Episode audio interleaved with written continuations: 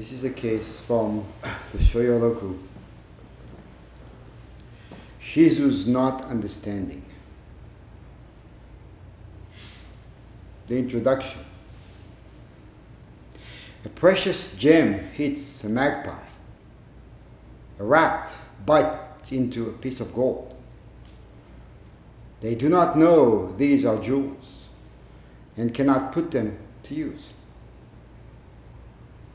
The true worth is unrecognized and its use is unknown. Is there someone who suddenly notices the jewel hidden in the clothes? The main case.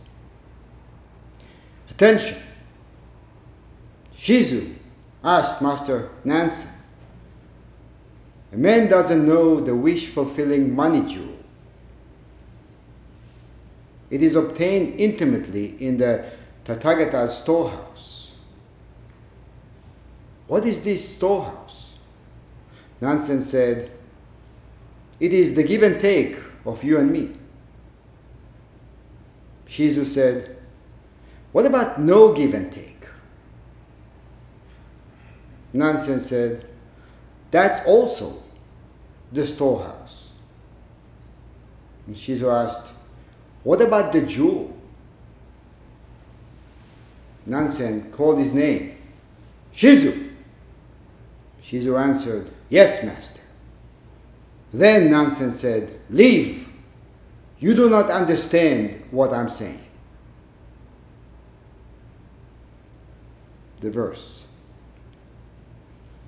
separating right and wrong, illuminating gain and loss, responding to this in one's heart, pointing to this in one's palms. Give and take and no give and take are both the storehouse. King O awarded it for those who had competence. Emperor Ko obtained it for Mosho turning the hub, utilizing one's abilities. We, clear eyed students, must not be negligent.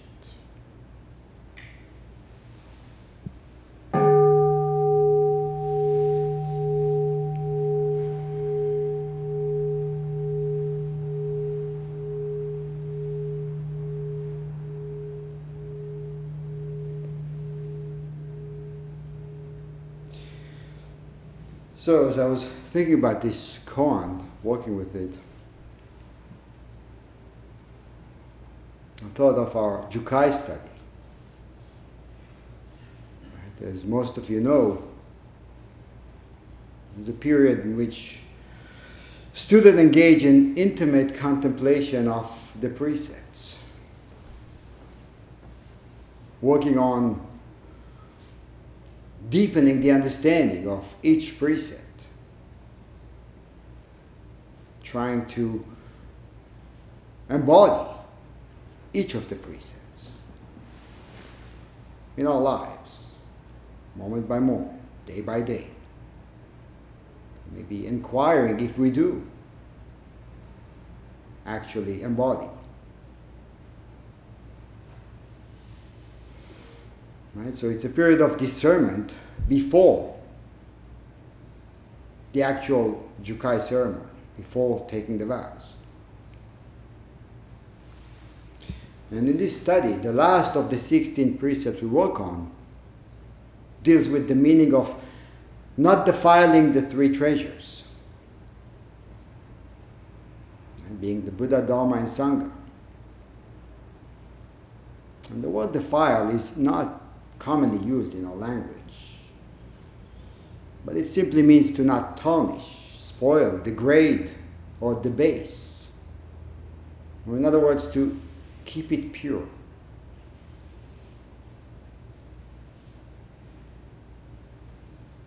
But what does it mean to keep it pure? What does it mean to tarnish?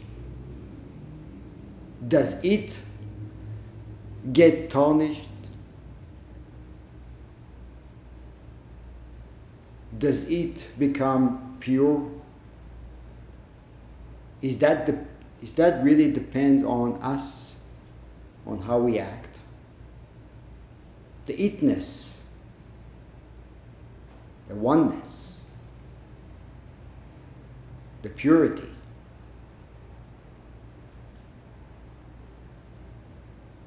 How do we understand this precept? How, we understand, how do we understand I will not defile or degrade the Buddha?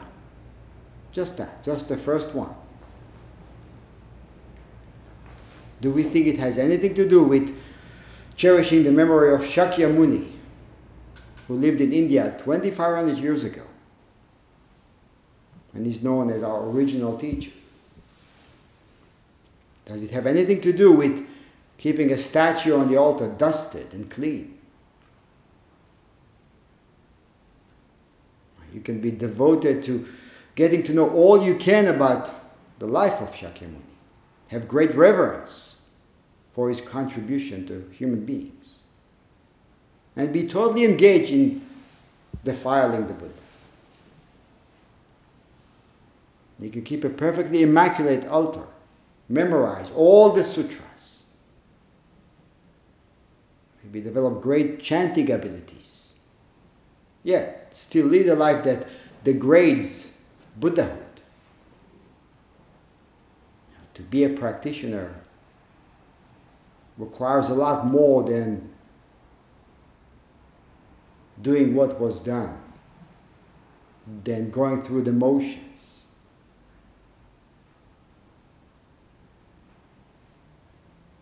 Actually requires all we've got. Is that how you practice?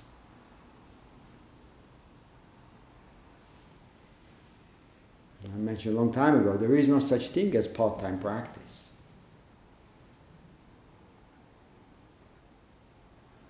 So, to understand the true meaning of not defiling the Buddha, we need to have some recognition of a body mind, the mind of awakening. If we don't have that, then how do we know what it is that we are working on keeping pure? How can we know that we are defiling it?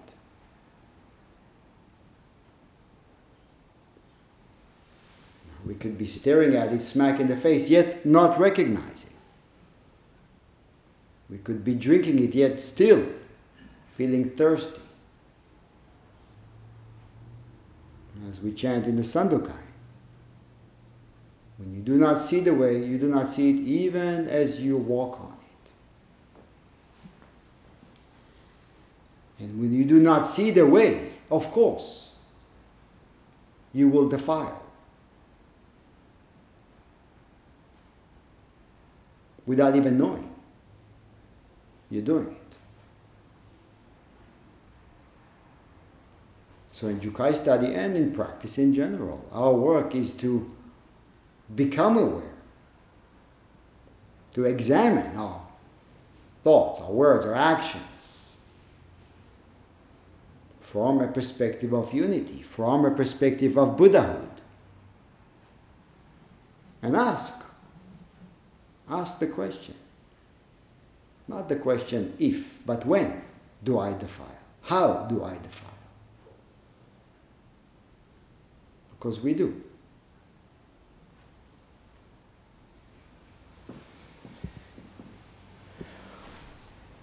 Do because we don't know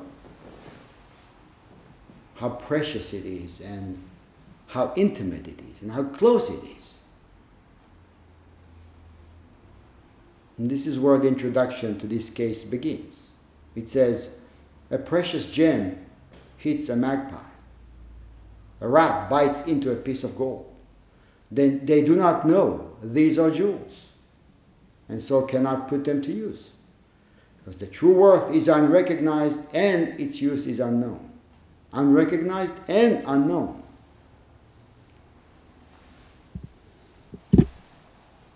How would a magpie react when hit by a precious stone? Will a rat find gold palatable when biting into it? when the truth is not recognized to be the truth, it is actually perceived as false and gets rejected.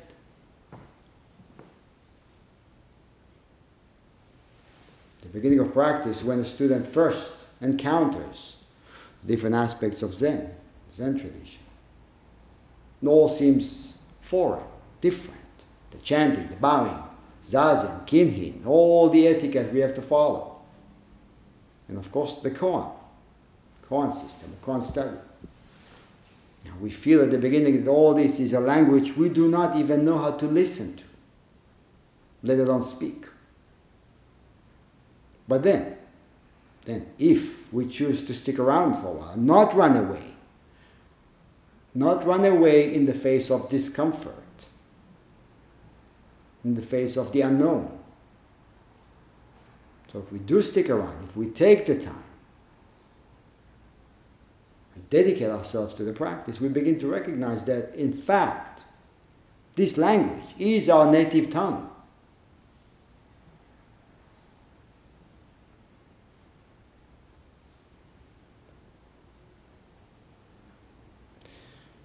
To stick around, right? To at all circumstances. No matter what, we keep the practice alive. We make it a priority.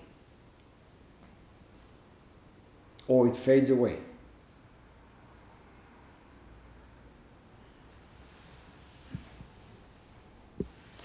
And then the introduction ends with a question Is there someone who suddenly notices the jewel hidden in their clothes?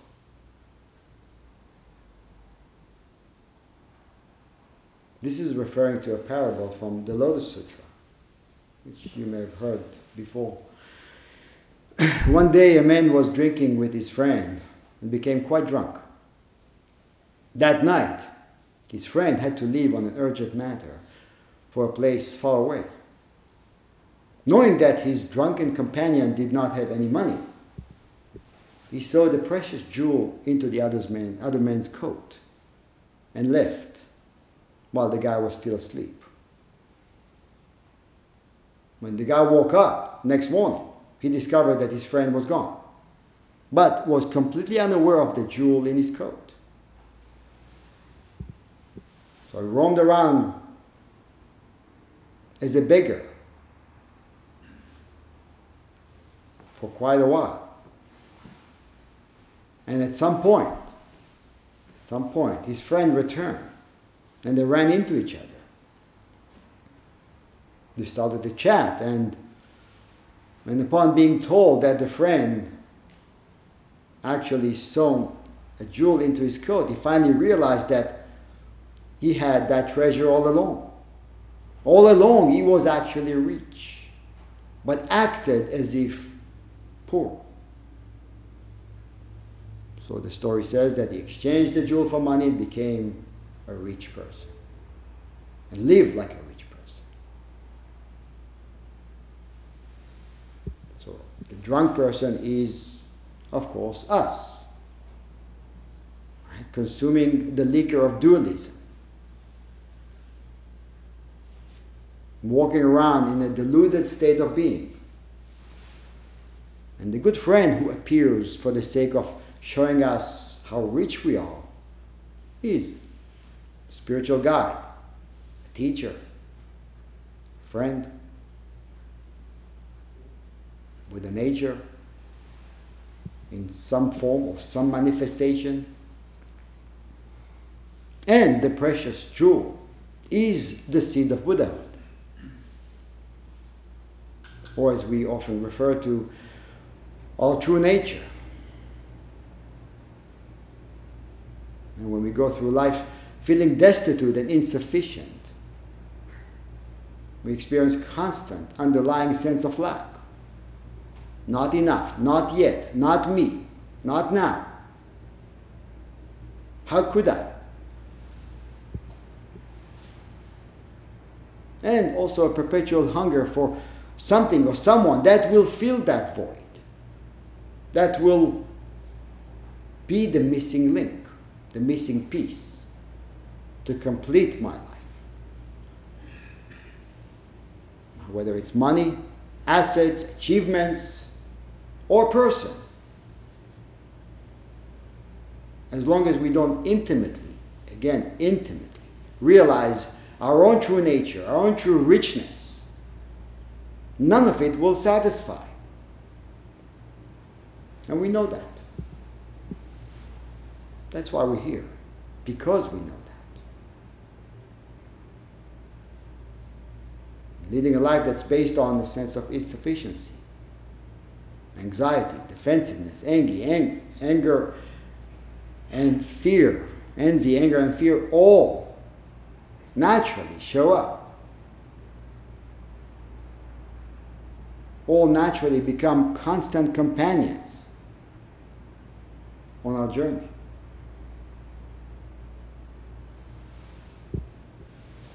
Along with the thirst that never gets quenched.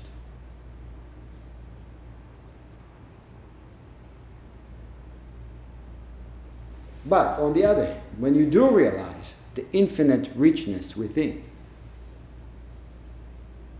you do realize, you recognize that everything and everyone is equally endowed with it, then of course generosity takes the place of stinginess. Sense of deep trust quells the fear. Loving kindness replaces animosity.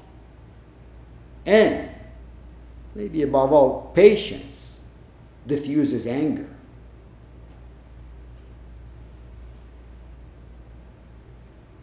Maybe anger is the most dominant emotion we encounter.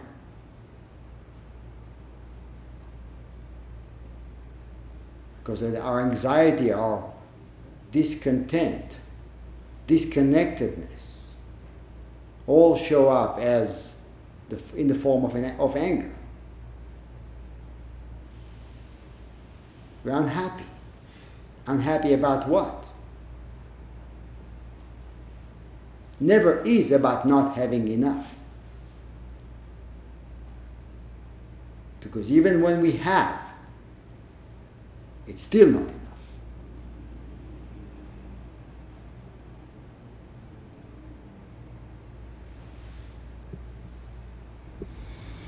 But how do we get there? Where is this? Where can we find this infinite richness? I hear that I have it. I hear that I am it. Yet, yet, how often do I feel complete? How often do I feel at ease, at peace?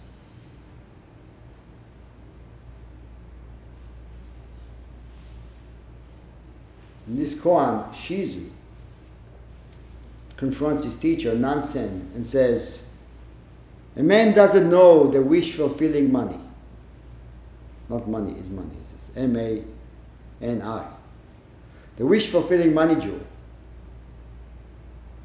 It is obtained intimately in the Tathagata's storehouse. What is this storehouse? Where is it? Good question the question, maybe. The Nansen, as you may remember, is Dharma heir to the great master Matsu Baso and the teacher of Joshu. This is one of the greatest lineages during a period known as the Golden Age of Zen, around 9th century, China. So maybe we should play, pay close attention to this exchange and learn something. Learn something from the nagging question that we all share, all have shared, all will share. And also from the way it is handled. The wish fulfilling jewel Shizu is speaking about is also called the Chintamani stone, known in Buddhist and Hindu traditions as a gem that, when obtained, will fulfill all one's wishes. Now, this is not referring to fulfilling all the wishes of a self concerned, made up entity that feeds off constant wanting. It is a gem that its mere recognition is the fulfillment of all wishes. Just the recognition.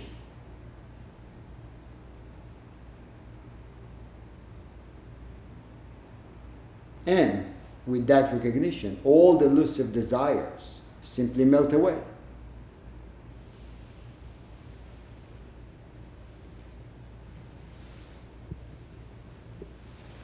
Fact, the real reason we get stuck in craving for stuff that never satisfies us is the yearning for this precious jewel. We know. But again, the way we go about searching for it is turning away from it, is rejecting it. That's another way to say that we yearn to recognize who we truly are. Not to study what they meant, what kind of jewel it is, where is it, where do I dig for it. It's really about you. So we, we yearn to recognize who we are and then, of course, to manifest it throughout our lives. And that's the gem that was sewn into the drunken man's jacket liner, who finally realized he was never actually poor.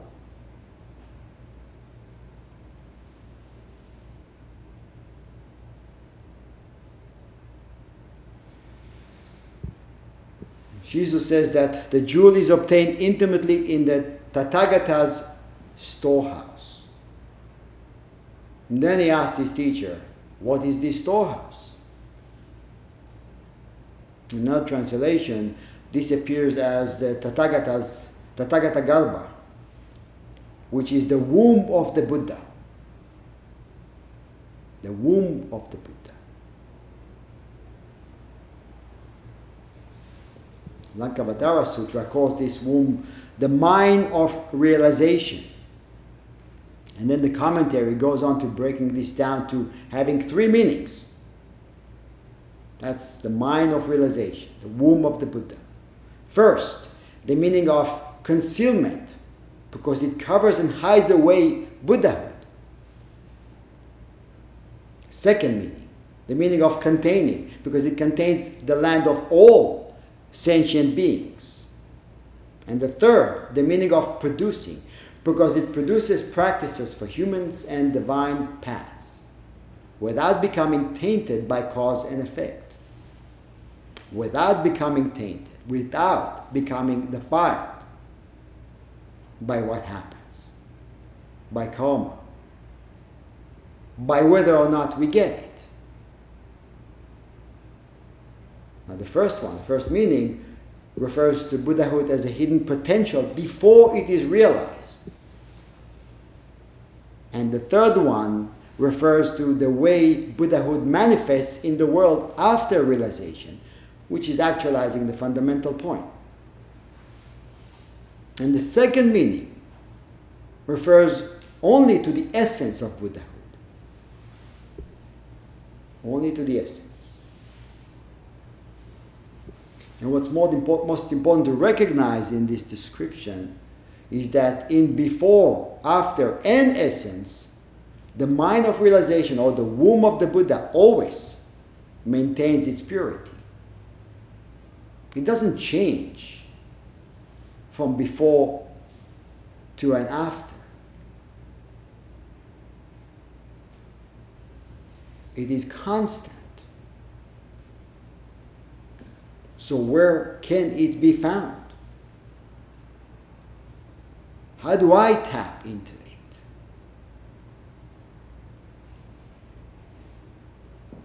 So, Nansen says, yeah, it is in the give and take of you and I. Where are you looking? And the footnote says, in front of the teaching hall, behind the Buddha shrine. Is that what we're looking?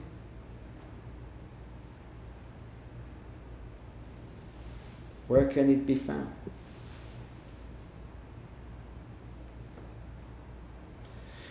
It is in the sound of your voice. It is in pulling up a chair to sit down and have a meal with a friend.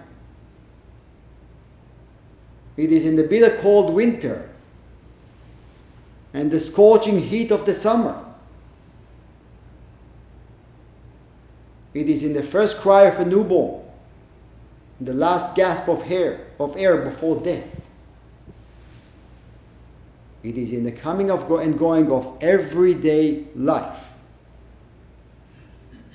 your everyday life, of what you most likely take for granted and write it off as uneventful and reject. It's not there. Why? Because it doesn't feel good. It's not there. Why? Because it feels really good and I'm afraid to lose it. Where is it?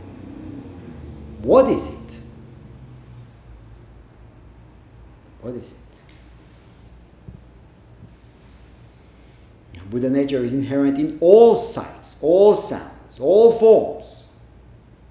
But as we chanted earlier this morning, sights vary in quality and form. Sounds differ as pleasing or harsh. That's why we get stuck because we differentiate. Is it wrong to differentiate? And then we chanted, the dark makes all words one. The brightness distinguishes good and bad phrases. Everyday life, everyday affairs, you and I.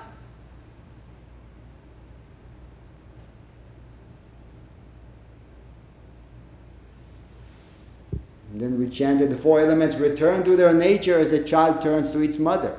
Fire is hot, wind moves, water is wet, earth hot, eyes see, ears hear, nose smell, tongues taste.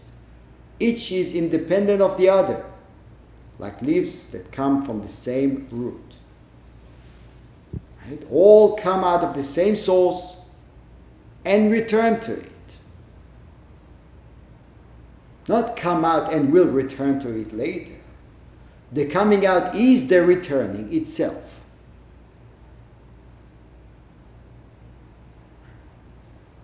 Think about the responsibility of this realization. Maybe that's why we don't want to, we want to put it off. I'll realize later. Because realization comes with great responsibility, often to keep your mouth shut. You open it, you defile. You defile the undefiled, yet you live a defiled life. You can live a defiled life throughout your entire life. Live and die this way. Yet it will remain pure. What a shame, isn't it?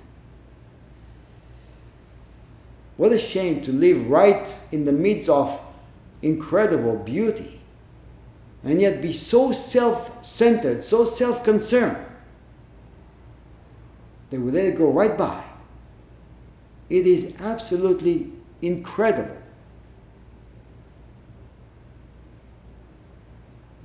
I, I talk to my kids sometimes and they end up complaining and complaining. I just, I tell them, just stop and look. Look at all the beauty around you. Look, open your eyes. What are you talking about? And it's a shame. Because moments pass away, and so do we. What do we choose to do? Engage in perpetual anger. About what? We're here for such, for such a short period of time. And this is what we want to do. Ask yourself that question. Is that what I want to do?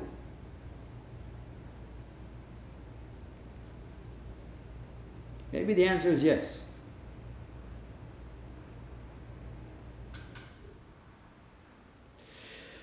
Then Shizu says, okay, what about no give and take?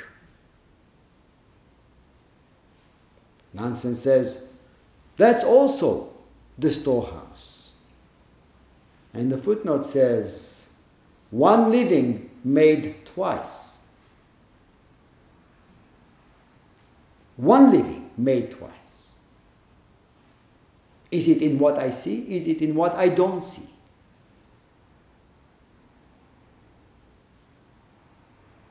Is it in what is heard or what is not heard? What Nansen is saying is that it is in what is heard and what is not heard, in what is seen and what is not seen. He's saying that distinctions should not be distinguished. Distinctions should not be distinguished and separated. Because in essence, they're not.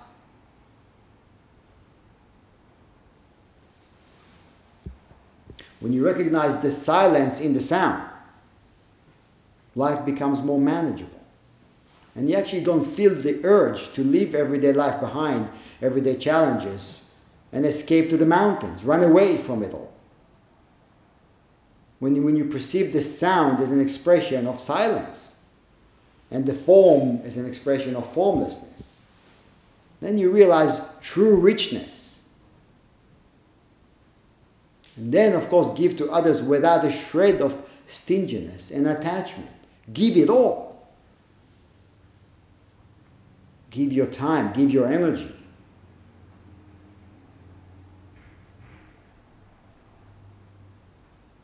Give without stinginess. Right? Anger and stinginess. How common.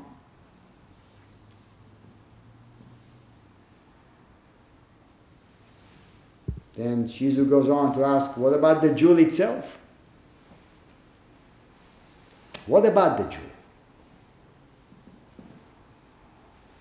Nansen calls out his name. Shizu! Yes, master. And then he says, Leave! You do not understand what I'm talking about.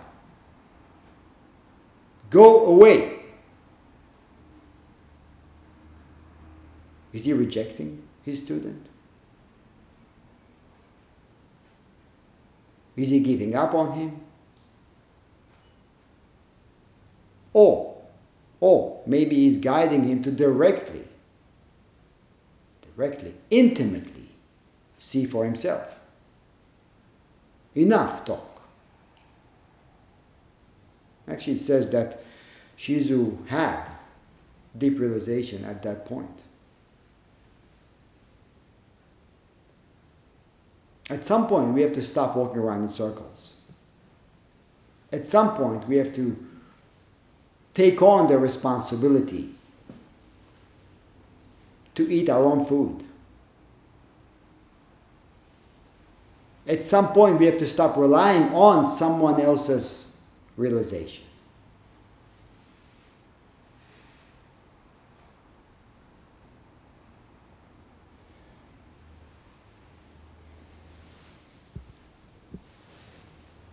And it begins and ends with the responsibility to sit daily.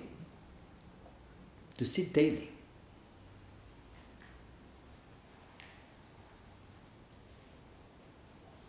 You know, we were away. Was it last week or a week before? I forget. A week before that, right? And uh,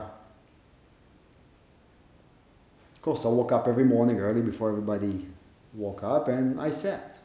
and uh, I was talking to somebody after that, and he said he was wondering if I actually took a break from sitting. He thought I would. And I asked, well, take a break from what? You know, to, to take a break means, if I, if I want to take a break from sitting, it means that I see sitting as a chore, as a burden. But if I see sitting as a burden, I see myself as a burden, as a chore. I want a break from me because what is sitting? What is zazen?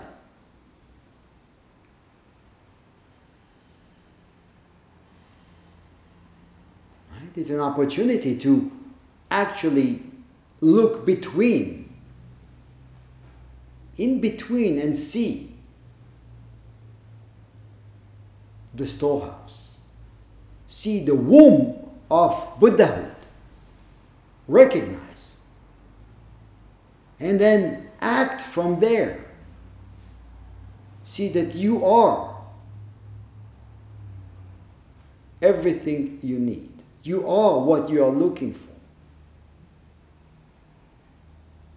Why would you want to break from that?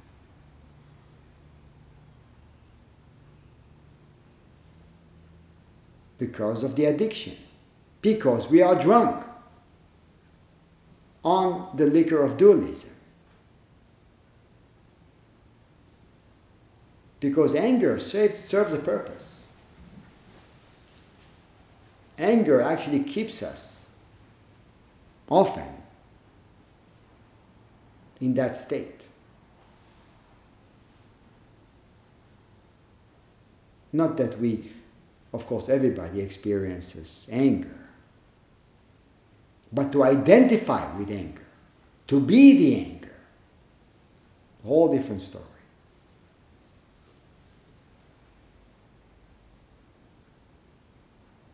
Any emotion, right? To experience it and then put it to work or let it go. Let it pass on. It will, it does. Look back at you know, 5, 10, 20 years ago, or a week ago. Maybe you were pissed off about something, really pissed off. I look back and say, well, that was nothing. Why would why did I get so worked up over this? And the answer is the addiction. Because I need it. It's a drug. The self is a drug.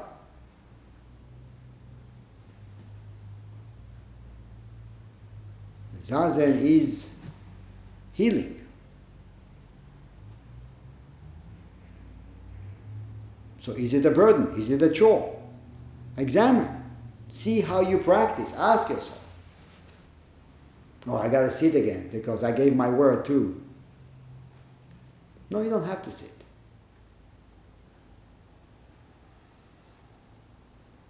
In fact, you better not have to sit. You better choose to sit.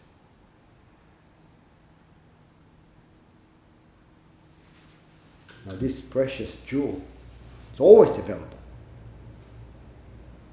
and ready to be accessed at any given moment. But whether or not you tap into it has to do with the way you meet what happens moment by moment. And it has to begin with a decision to roll all experiences into your practice. Which means that when we encounter a person or a situation, the most important question you need to ask is how do I practice this? Not why it's happening or why it's happening to me. That doesn't matter. Well, who are you? If you think that what happens is reducing you, then you have no clue that you have a jewel in your in the liner of your jacket. And you walk around as if a beggar, destitute. Why me? After all this time, after all this work, I deserve more. You are. Not more or less, you are. Everything. Yeah, but. There you go. So there's only one single question How do I practice this? And that changes everything. I was talking to somebody about that and I mentioned that, and she said, she, she was quiet for a while. And then she said, Oh, that's what is meant by the ten directions are all open at once. Yeah, exactly. Because when you ask that question, at that moment, All ten directions are wide open. But when you go to the question, why me? All ten directions are shut. You remember, wisdom is like a, the two sides. Wisdom is like a cool, clear pool of water. You can enter it from any direction, and wisdom is like a mass of fire. You cannot enter it from any side. Nagarjuna. That's exactly what that is. Not why me, not why now, not any other question. Because any other question will send you right back to the perpetual, to the habitual, to the way of being self concerned.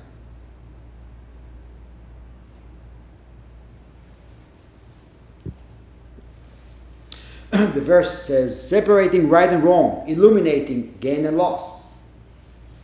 And that's Buddha nature functions freely in the world of differentiation. It illuminates on the spot. Yeah, of course. There is up and down, right and left, in and out, you and I. And yet, and yet, as Dogen says, going one mile east is going one mile west. So why, what are you worried about? What are you afraid to lose? What do you want to gain?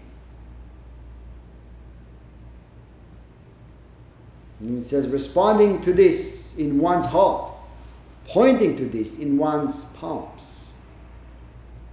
When you respond to a situation from an intimate recognition. You see it as if in the palm of your hand. And it's available all the time. It's clear, profoundly clear.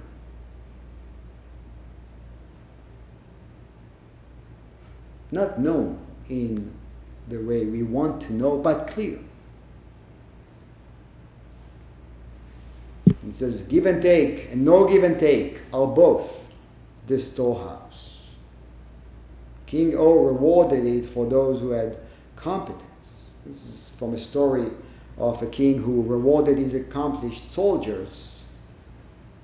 In the same way, we are rewarded with realization for being diligent and disciplined in the practice. Maybe reward is not the right word, but expand it a little bit. And then it says Emperor Ko obtained it from Moshe. Now this is based on a story Emperor, of Emperor Ko who lost a precious gem while walking along the bank of a river. Then he sent the best and most talented people to look for it, but none of them could find it. Finally, he sent a blind man named Moshe who found the gem and returned it to the emperor. Blind man not talented, not skilled, without experience. Now, Zen describes different kinds of blindness. There is the blindness of ignorant people, and the evil blindness of heretics. Third is the true blindness of an awakened Zen student, right? And the worldly eyes are blind here, the worldly eyes. So the third eye open. But yet, it's not there. Next one is the blindness of those who make a big deal of their realization. So you may open up the eye and then we'll go right back to sleep. Maybe a deeper sleep. And then the fifth one is the transcendent and genuine blindness of the Buddha. And this happens when one outgrows true blindness and achieves full maturity in Zen development. So, the point, point this verse is trying to, to show us is that it doesn't take what we think. It's not something to accumulate. It's not something that depends on how skilled we are.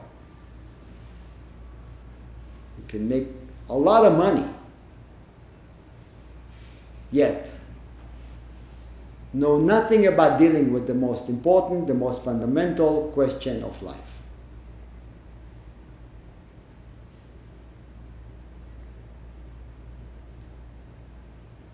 Be filthy rich, yet be completely trapped. But to be poor is to be rich. To be poor, yet to be rich in spirit. That's the blind person who brought back the jewel. When it says, turning the hub, utilizing one's abilities, we, clear eyed students, must not be negligent. Always comes down to that, doesn't it? We must not be negligent.